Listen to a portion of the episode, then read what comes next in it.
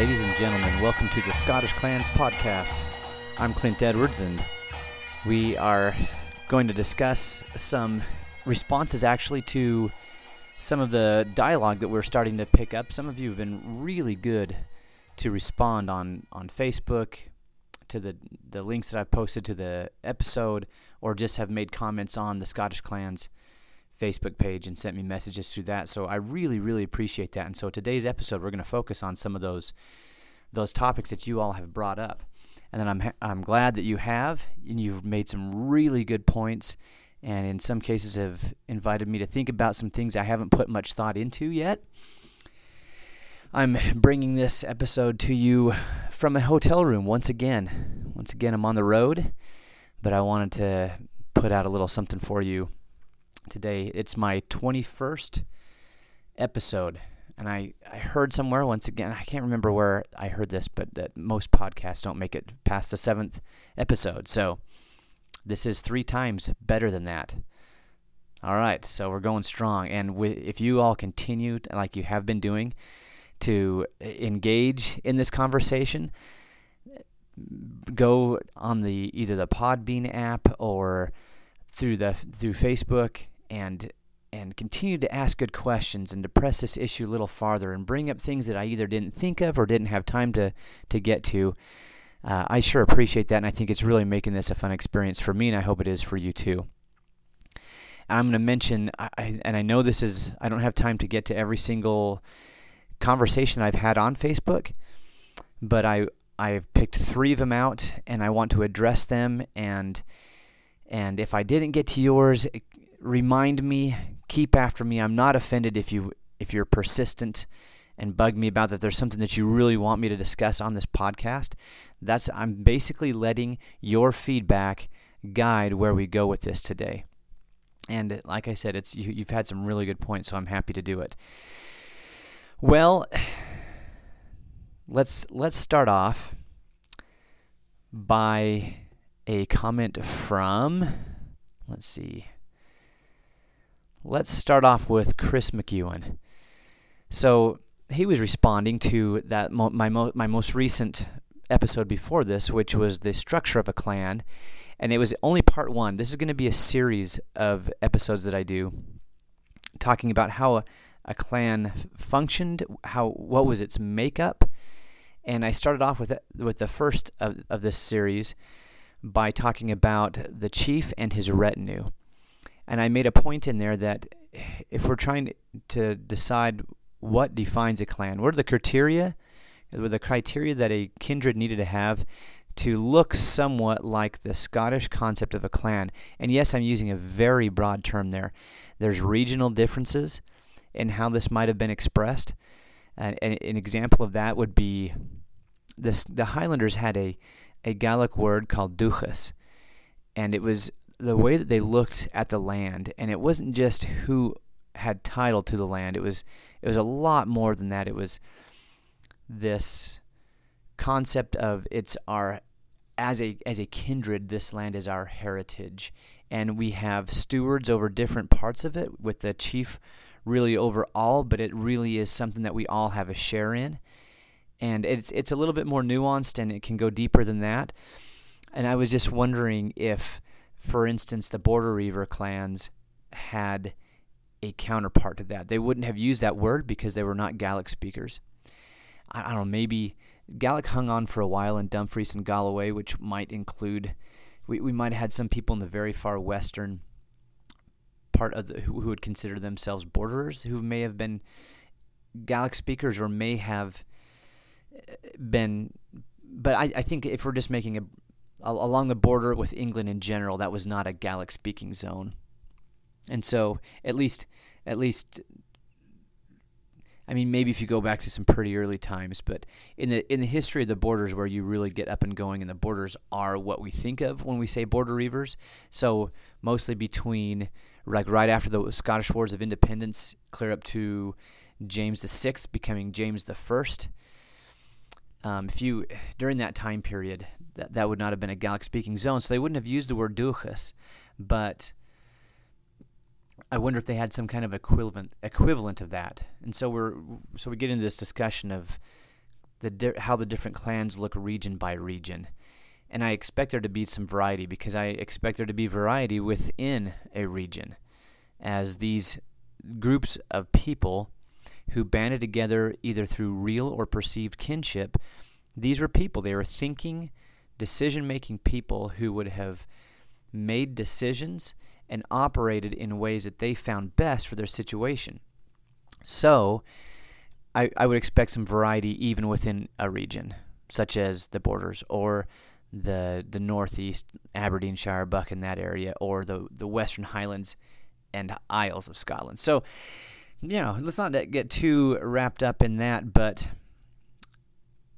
I was talking about the, the, what Chris McEwen was responding to is me trying to decide what actually is the criteria for a clan, and I said that one of the I think that one of the criteria I would say is that there is some sort of head of the kindred, this person that the kindred as a whole look to as their leader by virtue of being a part of this group, but also that the chief viewed himself as such.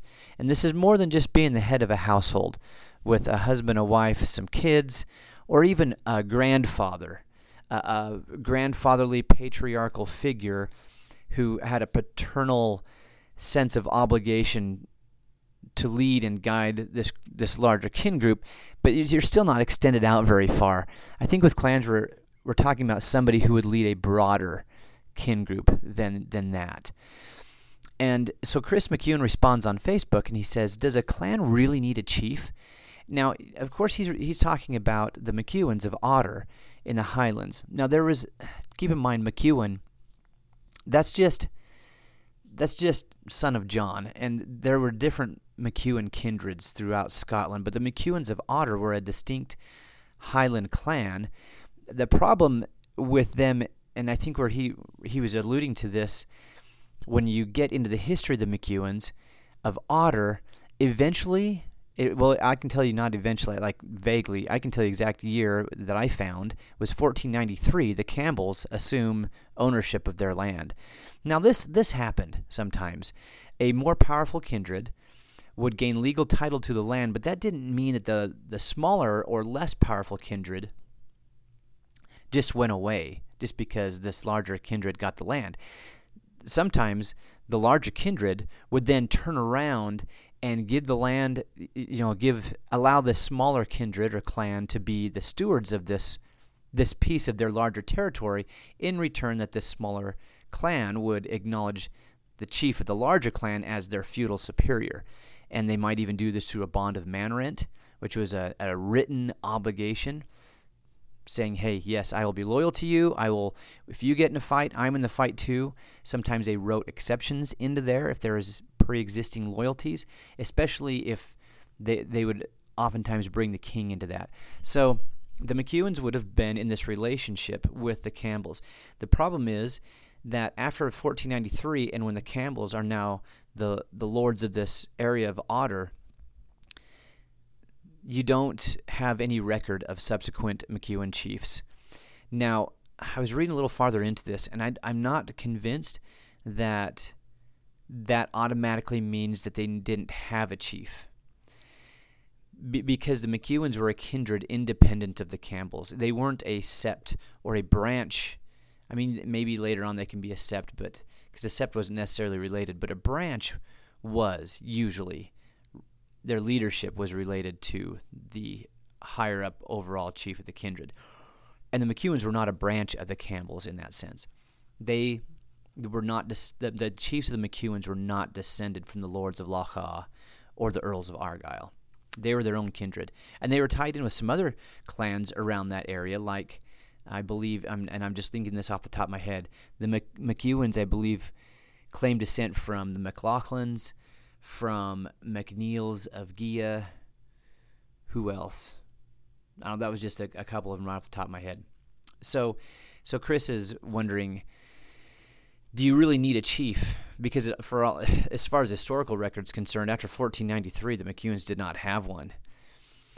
And and I don't and he was asking about what Bannerman was claiming or not. And and I think that I'll have to let Bannerman speak for himself. And that's why I give you guys the um, I tell you exactly what sources I'm going from. So in this case, in case you missed the last episode, I'm talking about Kindred Church and Culture, which is a collection of essays from John Bannerman, who has done a lot of research on this this kin-based society of Scotland.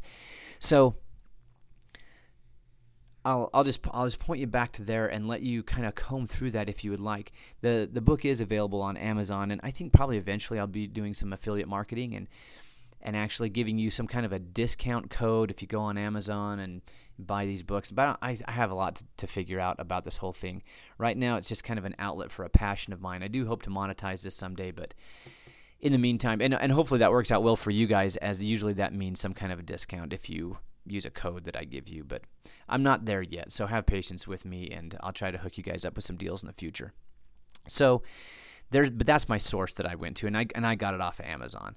So I so I hope that you guys feel free when I give you these sources to go in and and read it for yourself, and to you know you can decide whether you think that my interpretation is correct, or or do you feel like the author was saying something else? But I wasn't really trying to make any statement with the McEwens. What I was trying to say was that they provided for for years after that moment when the Campbells acquired their lands, the McEwens provided poets and historians and bards to the Campbells. And in fact, the Campbells, the the Earls of Argyll, they would entrust the, the education of the next generation of the this chiefly family. They would entrust that education to the McEwens. So it was really a, a position of honor and trust to be in, in the chief's retinue in this way. And in and so if you have these two different options, either they did continue to have chiefs and they just weren't recorded because the McEwens lost this status of prominence that they had before, or they did lose their chiefs, they would have probably started following the Earl of Argyle and taking part in whatever he, the direction he went, whether it was into a battle or uh, I, I don't know all the different directions you could do with that, but they would probably acknowledge him as their chief if they didn't have one of their own and they're serving in that capacity within his household. So there's that. So Chris, thank you. Thank you so much for jumping in there. Your your response was intelligent. It was well thought out. I can tell you've you've done your own research. He he provided me a link, everybody. And Chris, I did follow that uh, on the history of the McEwens. I have not read all the way through it yet but I I enjoy reading it. I like I said, I, I don't I really don't have any personal connection to the McEwens that I know of. I just think it's it's just fascinating. This whole subject's fascinating, and I I really do enjoy reading that about the McEwens. So I appreciate you providing me that link. Um, the next one I'd like to move on to is John Sinclair, and he's he's been really cool to kind of had haven't had anything lately, but we had a little um, ongoing correspondence there through Facebook for a little while and he just strikes me as a pleasant person the way he was uh, just through his communication with me and he asks if I'd ever read about or plan to talk about Henry Sinclair. Now, this is an interesting gentleman here. So he's living in the late 1300s. And in the very last couple years, I think the date I saw was 1398, he is reputed to have led an expedition, an exploration expedition, and actually come over to the New World. And some people have connected this with the Templars and a buried treasure on Oak Island there in, I think it's Nova Scotia, I think. I so the answer to your question, John, is yes, I have read about him. I even just did a quick refresher before I started the podcast today, just but I have not really gone in deep into that. I know that there's a lot of historians that express doubt about whether that happened or not, and they're they're doubtful that he did. I, I don't think that that has a heavy heavy sway on whether I think he did or not. I just I think sometimes a lot of people with good reason. I mean, we can't just go after every new idea that we ever hear and we just jumping all over the place which whichever the new theory is. I think there's some some value in being kind of conservative and holding back and waiting for stronger evidence. On the other hand, I definitely don't need the whole scholarly community of historians to accept something before I open my mind up to the possibility of it being true. So there, there you have it. That's where I stand with Henry Sinclair in A Voyage to the New World, possibly almost a hundred years before Columbus made it there. Now we know that Vikings made it there. Now that would that would open up. I th- I think it's not very unbelievable to think that Henry Sinclair did lead an expedition over there. Now keep in mind that this man becomes the Earl of Orkney, and the Orkney Isles, we if any if even have a passing familiarity with the history of the Orkney Isles, this was well the Orkney and Shetland Islands didn't even come into possession of the Scottish crown until the, I think the mid 1400s, and so you, before that it was the, the it was Norwegian territory, and so you, you have these it belongs to the same people who did, in fact, push out farther to the Faroe Islands, and then farther than that to Iceland, and then to Greenland. And we know through archaeological evidence that they did actually establish some kind of a settlement in Newfoundland, on the mainland of North America. So the fact that that that seaway, that that route across the ocean going through those, stopping by those different island groups or or islands, and eventually like that that that knowledge was kept alive between the first settlement of Iceland and and then Henry Sinclair's time in the late 1300s. That doesn't seem unbelievable to me. So anyway, that that's from it. Uh, just stranger things happen all the time, and that just does not seem that far out to me.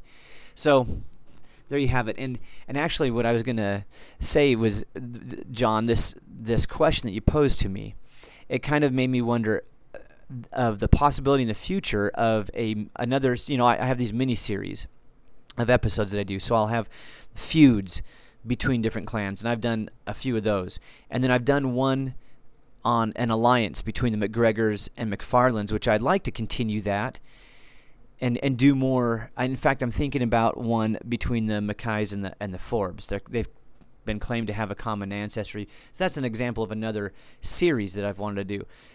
So this your question, John Sinclair, brings me to another possibility of maybe doing a a mini series of episodes on individuals, but yet within the context of the clans, because I want to kind of stay true to the intent of the the podcast generally.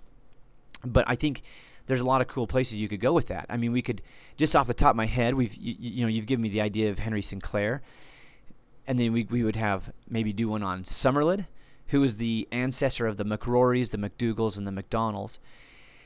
We we could do one on Rob Roy, and to bring it down into the border country, we could do something like on Kinmont Willie Armstrong. There's some really cool history down there too. So, yeah, a mini series on individuals within the clan context of Scotland. So, yeah, there we go. Thanks, John Sinclair, for your questions from your correspondence. I really appreciate it. And the last person I want to mention on here is, is Neil King. Um, I can tell his, his mind is exploring some of the same parts of this subject of the Scottish clans as mine has been down. He, he asked, you know, do you really think that all of the Scottish surnames were clans, or were a bunch of them just I think his word was baronial. My word was similar to an English aristocratic family, more more similar to that than they were to the you know like Highland clans like the Camerons or the Mackenzies. And and I referred him to episode 10 where I go into it's titled is your clan really a clan? And I dive into that a little bit more and, and maybe we get into semantics a little bit there, but but he I mean he's we've we've had a little bit more cor- correspondence since that original thing that he brought up there, and and I can just tell that this gentleman has he's really doing some critical thinking on how clans work. He actually made an interesting comparison to the um, the Sopranos, so and the mafias, and and you know what? Maybe maybe there's more connection there than some people would want to admit. I I have not watched the Sopranos, I, I I'm familiar with it's a show on HBO, and I'm a, lightly familiar with mafia stuff. I've not really got way into it, and so I'm and so I'm not as as spun up on Sopranos enough to fully appreciate his analogy there. but I think it was cool that, that that's what he would do. And another thing that he uh, that, that Neil King brings up, and this is a something that he's been working on. He mentioned maybe establishing a blog on this, and I I hope Neil that it's okay if I share this with this question that you posed with people because I think it was just brilliant. Um, and I don't know enough to, to confirm or deny it and, and pick a side on this, but just the questions that you're asking I think are awesome. And that is what contributed more to clan breakdown? Was it we kind of we kind of use the Battle of Culloden and just because after the the British government, the Hanoverian government won that battle, like that was kind of the nail in the coffin. They were able to exercise some pretty aggressive persecution on the people who had opposed it. But it's interesting to me that after the Battle of Culloden, it wasn't just the Jacobite clans that suffered. I don't I don't think we really appreciate how many Highland clans and some of them pretty major like the Mackays how many of them actually sided with the Hanoverians in that conflict. Yet they suffer because the Hanoverian government turns right around and saying, you know what, we're tired of this whole clan thing.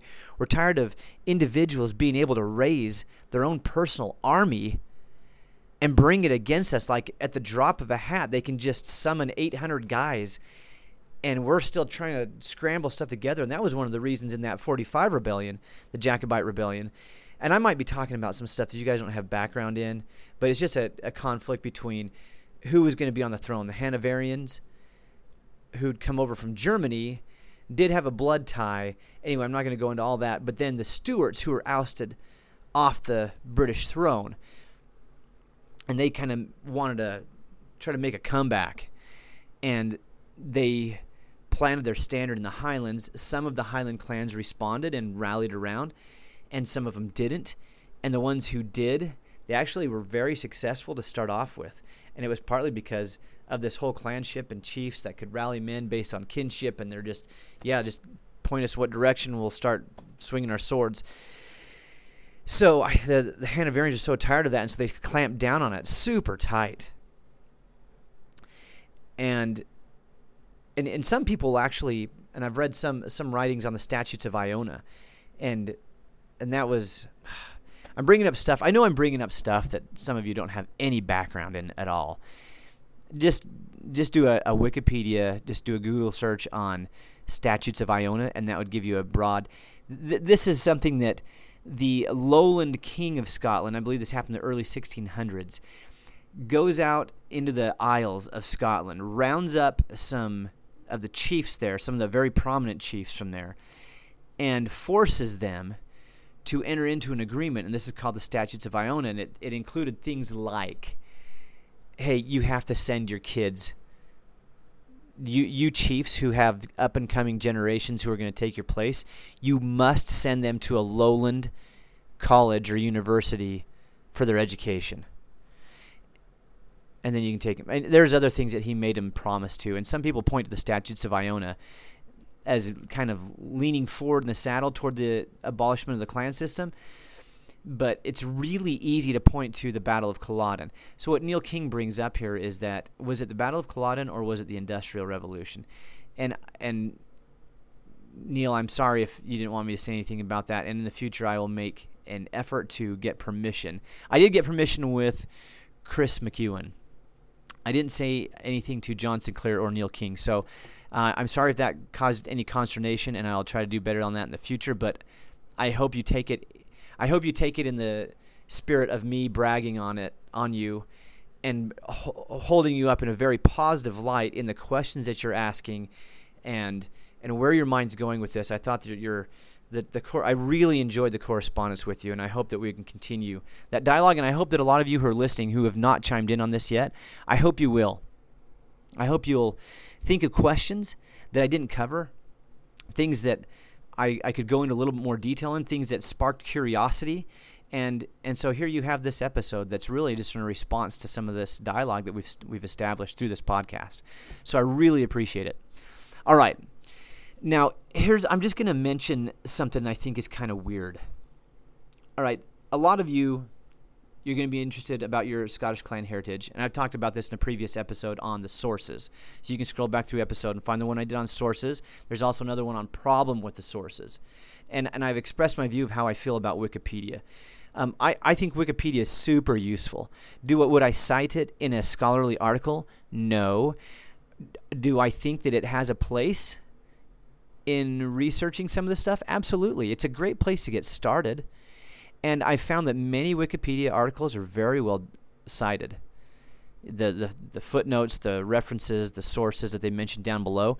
And I've, I've actually come into contact with some of my wonderful scholarly books that I love. That one on John Bannerman, or, or by John Bannerman, his collected essays that I mentioned earlier.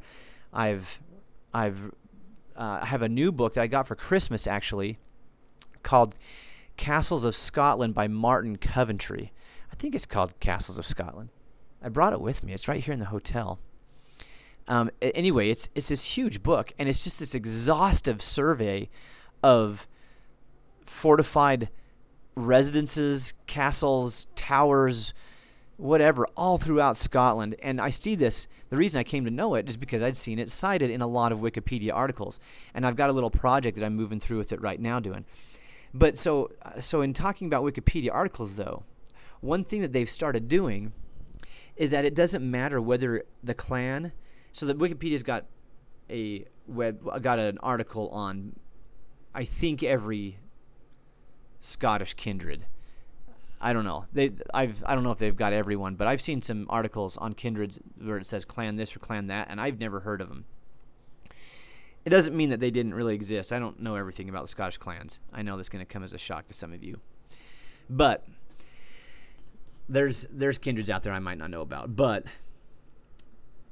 so the Wikipedia articles on these different clans. The one thing they're starting to do a lot now is include the the Gaelic name for that clan, which is fine if the clan is a is is is a Gaelic clan and the the members of that clan would have spoken Gaelic.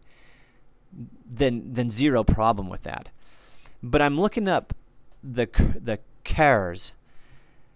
I hope I'm pronouncing that right. Care, care, care. The clan care. Um, the reason why I'm completely ruining this last name is because when I was growing up, I, I lived in Kennewick, Washington for a little bit, and I had a neighbor that I got to be good friends with. His name was Matt Kerr, and he, so it was spelled K E R R, but he pronounced it like C U R R, like another word for some kinds of, of dog. His, his name was Matt Kerr, and I just figured that's how you always pronounce it. And then I'm reading this article, and it says actually in Scotland it rhymes with care, C A R E, and in England a lot of people it'll rhyme with car, like you're going to drive a car. And so care. I'm going to try to pronounce a lot of these Scottish surnames the Scottish way. So care, like I always say Mackay in in America it's McKay or Mackie in some places where we really have just jacked it up. Anyway, so the cares, they, they've got a, the Gaelic equivalent of the cares, and I, so, okay, let me just go out on a limb whether the borders were Gaelic speaking or not. Gaelic hung on for a while in southwest Scotland. I think clear up into the 1600s. Is it possible that in the very western the very westernmost people who could call themselves borderers or border reivers, is it possible that any of them were Gaelic speaking? I, I, I don't think so, but I'd leave the door open. I, if somebody showed me an argument that, pretty strong that said they thought that there was some western borderers who may have been Gaels, I'd, I'd say okay, okay. But but I, I don't lean that way but the problem is the Cares were from the eastern, like middle to eastern borders. They, they weren't even from that part of possibility. And so the fact that we've got the Gaelic version of their name, I think, is weird. Unless you're talking about some completely unrelated Kerr surname in the Highlands, then maybe. I don't know. But when we talk about the Cares, I think we're mostly talking about the Border Reiver families, kindreds. So, and speaking of the cares, I want to share a quick story with you, and then I'm going to be done for tonight because it's late and I got things early in the morning. So, there's a there's an interesting story of a battle, the Battle of Melrose.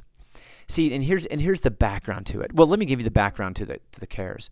The Kerrs, they think, and I didn't see anything super conclusive on this, but they think they're descended from a couple of Norman brothers. Now, if you if you are not sure what I mean by Norman, the there's a whole episode on this, and so I'm just going to refer you to that episode. The uh, and I'll give you here if you give me just a second, I'll give you the exact episode number that that that was because uh, early on when I first started this podcast, I talked about the different ethnic groups that the the clans came out of, and so the one I discussed, the Normans as well as the Norse, in is episode five, the Norse and Normans. So I'll refer you back to that. Anyway, these two Norman brothers, Ralph and Robert, they are who the different branches of the Kerrs or the Kerrs descend from. Now the the Kerrs were broken into two different two different kin, uh, two different branches of the clan. The senior one was the, the Kerrs of Ferniehirst. I, I think that's how you pronounce it. The Ker, the Kerrs of Ferniehirst. They're the senior branch, and they descend from the brother Ralph. The Kerrs of now I've always been saying Kesford, but I tried to find a YouTube video where somebody's actually in this place, and I all I could I found one, and they were calling it Cessford. I'm not really sure, but they were closer to the scene than I am, and so I'm just going to go with Cessford. Anyway, there that's the junior branch, and that's but that's actually the one that I want to talk about a little bit more here, who come into play in this story. So, um, let me make sure I get the the uh, okay. So the, the, the two brother, the two Norman brothers are are Ralph and John, and so the the Kerrs of Ferniehirst were descended from Ralph. The Kerrs of Cessford were descended from John. So let me give you a little background. You have James the Fifth, and his father is dead. I think he died on the at the Battle of Flodden. James the Fourth. So you got this boy who and I, I, don't know exactly how old he was. I, if I was a really good historian, I'd have that ready for you. But he was not old enough to be running the kingdom by himself. So he's got this council of regents, and they're taking turns with him, and they're each supposed to rotate who's got the king, the young king. Every three months, they're supposed to rotate. Now, the one that that the king James is King James V. James is with Archibald Douglas, the sixth Earl of Angus, and Douglas's three months is up, and he's supposed to hand James over to the Earl of Arran, who would have at this time been a Hamilton, and he doesn't want to do it. He doesn't want to give him up, and so he just keeps on holding this kid, the the, the boy king, and he so James starts to see himself as a prisoner, which basically he is. Doesn't have a lot of freedom about where he's going to go. So he managed to get a, a message out to Walter Scott of Buccleuch. I think I'm pronouncing that Buccleuch. So you Scots, you Scots have got to help me out with this stuff. Do do like a little video thing, and post it to the comments under this episode on the Scottish Clans Facebook page, and throw me an ever loving bone because I'm just all I see is these names written, and I never get to hear them.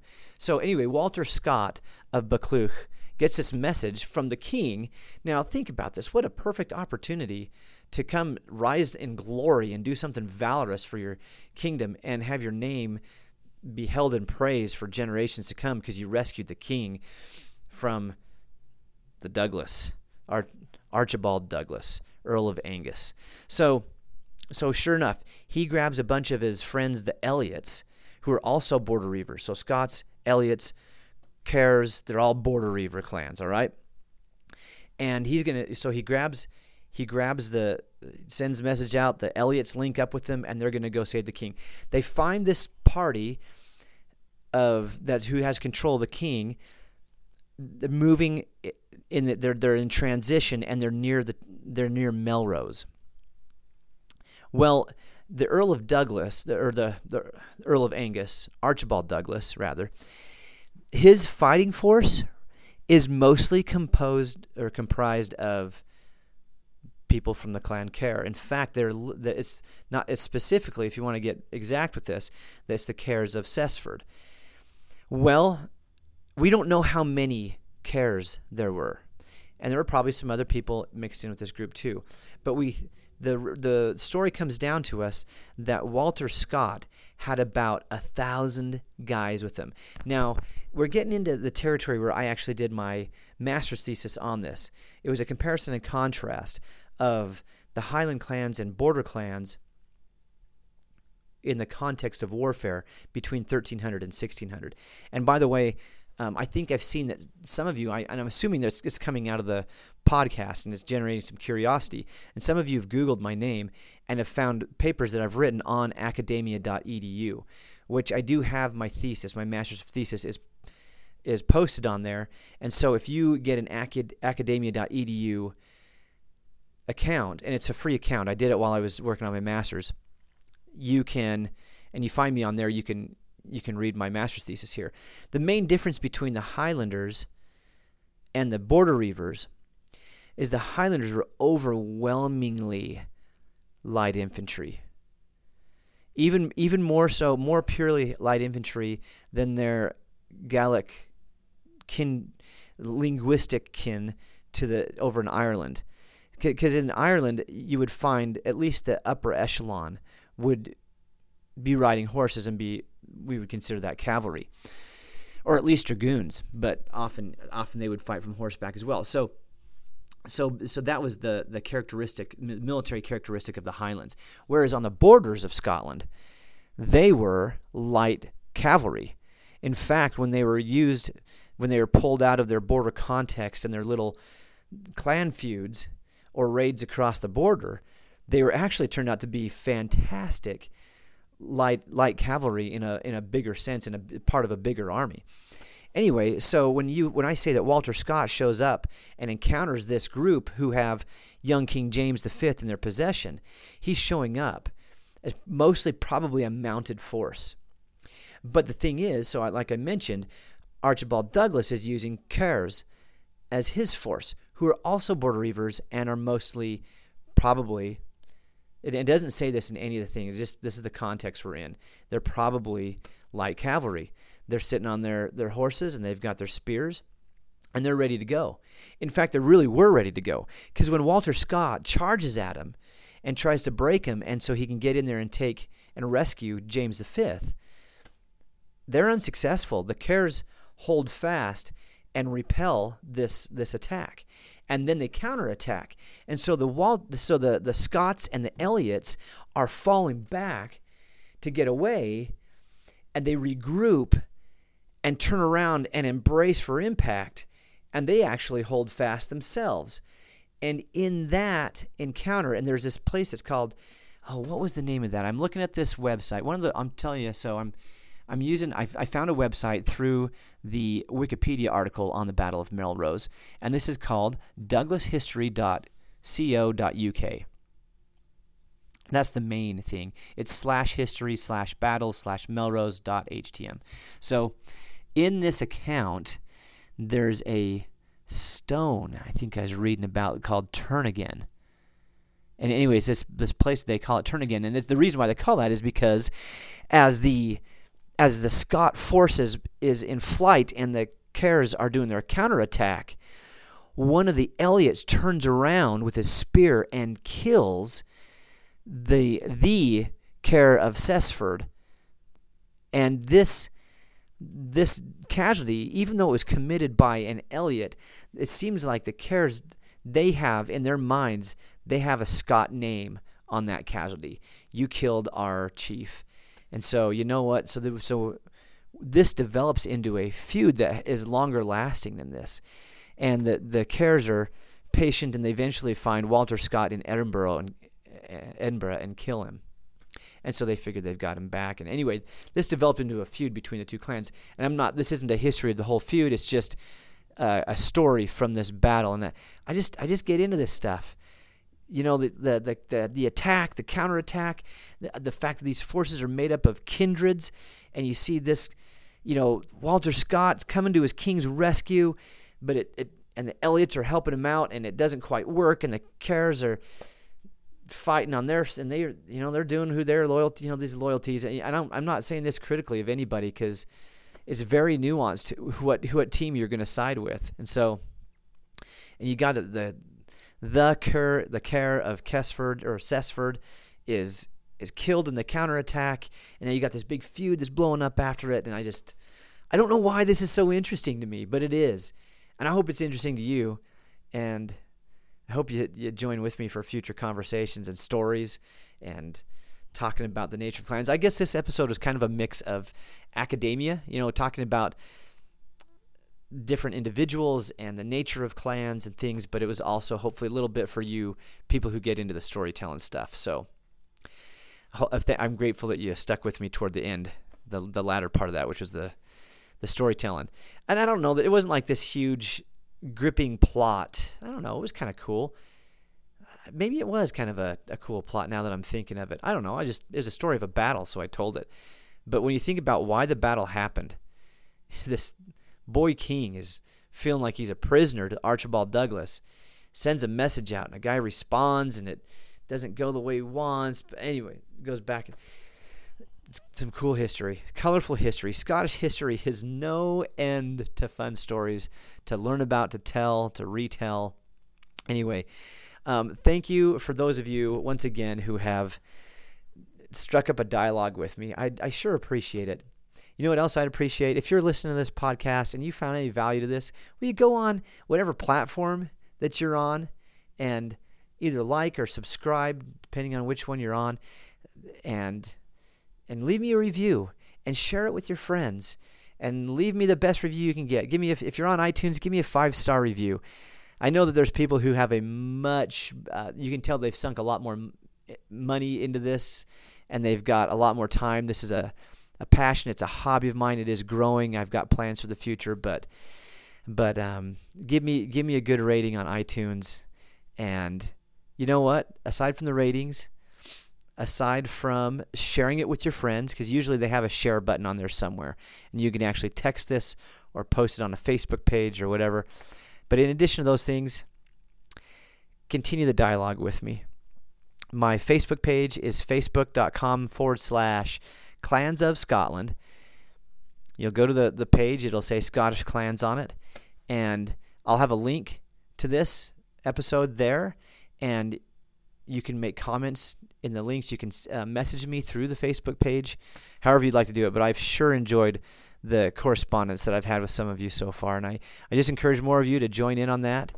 And let's let's see how much we can learn together. I don't claim to know everything about the Scottish clans, like I said earlier, but I think it's fun to learn, and let's just let's just figure out how this stuff happened, and let's find out what's lore and folklore and what actually is pretty sound information. But as long as we acknowledge it for what it is, let's have fun in it, right? Let's let's love these stories.